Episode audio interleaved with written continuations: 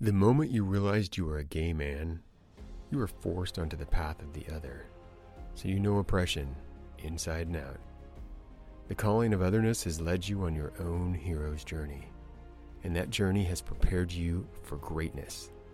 You are a man answering the call to brotherhood, to conscious sex, and to heart centered connection. Welcome home, brother.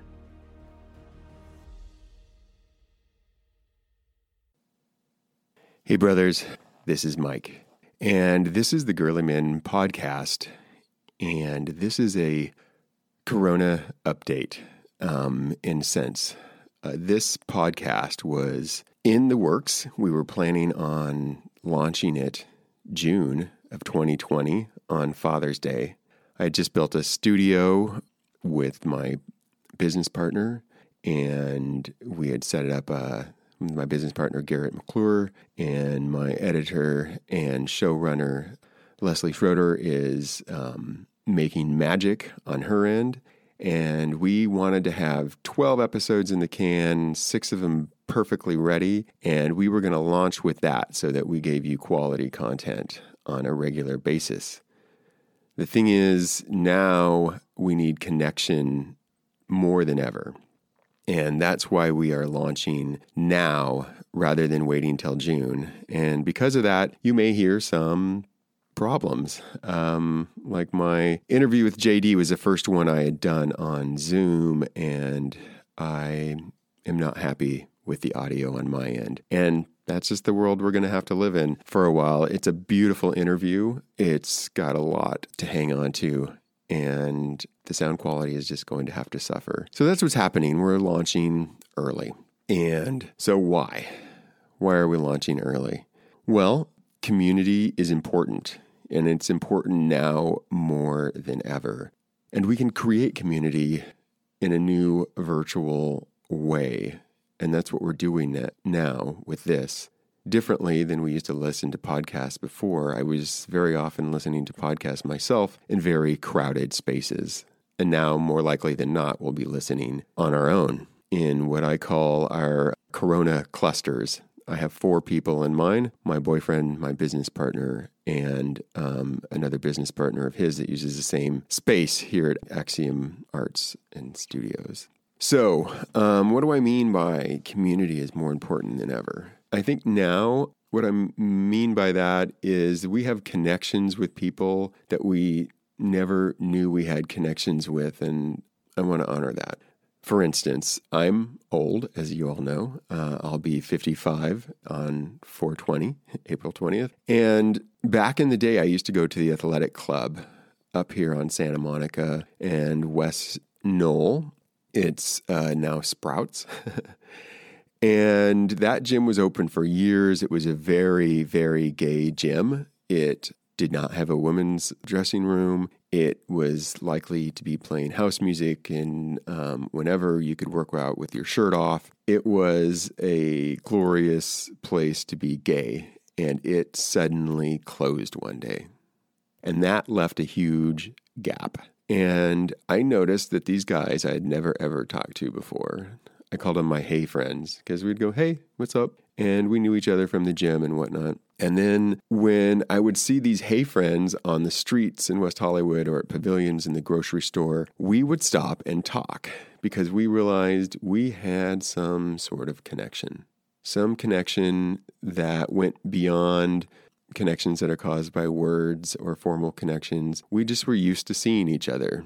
We knew who shared the equipment, who didn't. I had judgments, likes, and dislikes with plenty of guys I'd never seen before. So there's that kind of community on top of the community that we're aware of, of, of our best friends, of our bio family, of our chosen family. And with those things disappearing, it's more important than ever to use this safe way to connect, you know, connecting through technology to do that. So that's why the Gerlemen podcast is launching early because I miss the gym. My other friends miss the gym. And another way that gay men connect, other than the gym, besides parties and all that, is we usually had this thing in our pocket um, our phone with a hookup app on it with Grindr or Scruff or whatever else you might use. And those are ways that we have connections. And we're going to talk about that in the podcast about how important these casual hookup connections can be and why we need to have respect for each other and um, care about each other during the hookups. But right now, the hookups are up in the air for me and the people I've been talking to. They're just not happening because we don't know if we'll die or not if we get the coronavirus. And so um, hooking up is now off the list. As far as I know, there is no safe sex. And so that is why we are launching early. We want to talk to you about your sexual paradigm completely shifting. You know, I'm in an open relationship and it's just not open anymore. Uh, my other friends in open relationships, they're not open anymore. And then my heart breaks for my friends who are single and have yet to identify um, a person or people they can have sex with. So, how long is this going to last? How long is this sexual moratorium going to last? You know, gay men my age and my boyfriend's age, who's 38, uh, still remember a time when having sex could kill you. And so it seems like we should maybe be used to this because of the AIDS virus, because of the plague. For all clarity, I've been HIV positive since 1987. Thought I would die before 1990, and it's uh, t- almost it's 2020, and I'm here for the coronavirus. I know what it's like to face death with sex, but there's a huge difference between the coronavirus and AIDS when it comes to socialization and the way this impacts gay men, because as I said earlier, there's no safe sex right now. So how how do we navigate this this core way of connecting and and what's what's out there beyond that? And another thing that's different about this is as horrible as the demonization and the hatred and the vilification was for those of us affected by AIDS, and I say affected, not infected. My negative uh, boyfriend was affected. Coworkers at West Hollywood City Hall who were neither gay or men um, were affected when their coworkers got sick and died. All of us were affected by AIDS. But those of us who were at risk were in a particular group and we were set aside and we were ostracized at some point, and because we were ostracized, our community came around us and protected us and loved us. And there was the group that was that was in danger of being infected, and there was the group that was infected, and then there was all the people caring for those who were infected. And the difference is now we are all in this together. We are all at equal risk of being infected the most frail of us, those with compromised immune systems and those that are older, they are most at risk, but we are all at risk of getting the coronavirus. And that just wasn't true. All you had to do to not get AIDS was not have sex. Uh, that's not true with the coronavirus. So that's different because a lot of us, especially as older gays, actually enjoyed the part of maybe being sexual outlaws. We were rebels. We were on the outside looking in. And it felt cool to be part of the dangerous motorcycle gang of sexual outlaws. The thing is that we're all in this together this time. So we're not the other. So the coronavirus, it's made us all similar. It's made us all the same. It's made us all equally at risk.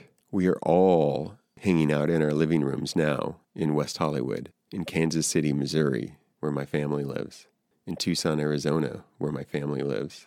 So we're all in this together, in our living rooms, in our bedrooms, in our cohabitated space, in our walks around the block, maybe our walks through the park. And I think there's a huge opportunity in this. I've always thought that as a yoga teacher, I always thought we will be better if we go inside and feel our hearts. If we tap into our, what I understand now is intuition. In yoga, it's called Atman. You may call it your soul or God or the eternal energy. But there is something inside each and every one of us to be discovered that has all the answers. It's an ancient wisdom that exists in every cell in our bodies. And the way to get there, the way to hear it, is to drop all the distractions that are keeping us from hearing it. This beautiful wisdom, this beautiful sense of connection, this one love does not need to be given to us. It does not need to be earned. It does not need to be taught. It's just there. And my experience is that it happens in the quiet moments. It happens when I'm meditating.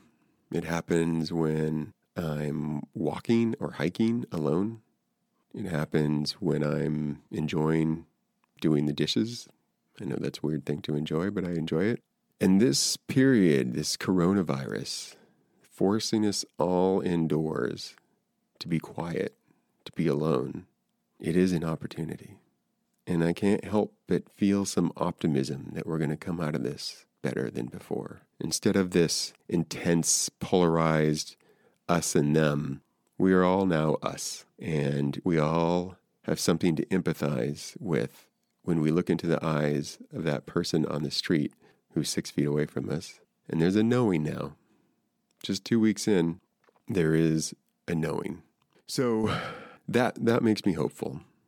So thank you for joining us early.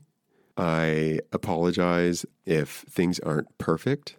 And when the sound and stuff is not perfect, I encourage you to focus on the content and join us where you can. If you want to comment on any of this on Facebook, you can go to at gerlemen.com. That's G E R L E M E N. Again, Gerle Men is it's my last name with men behind it. G E R L E Men. So Gerlemen on Facebook and Gerlemen podcast wherever you get your podcast. So thank you for being here. Know that I'm with you. Know that we're together.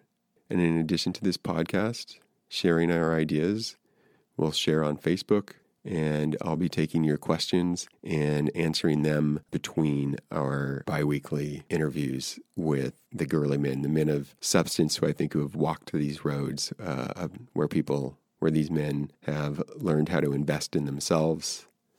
They know how to invest in their personal relationships, and they know the gifts that gay men have for the world. Those are the men I'm talking to in between. So you can listen one week and follow along or ask a question on the other weeks. And until then, brother, know that I know you and I love you for that, all of you. Thank you.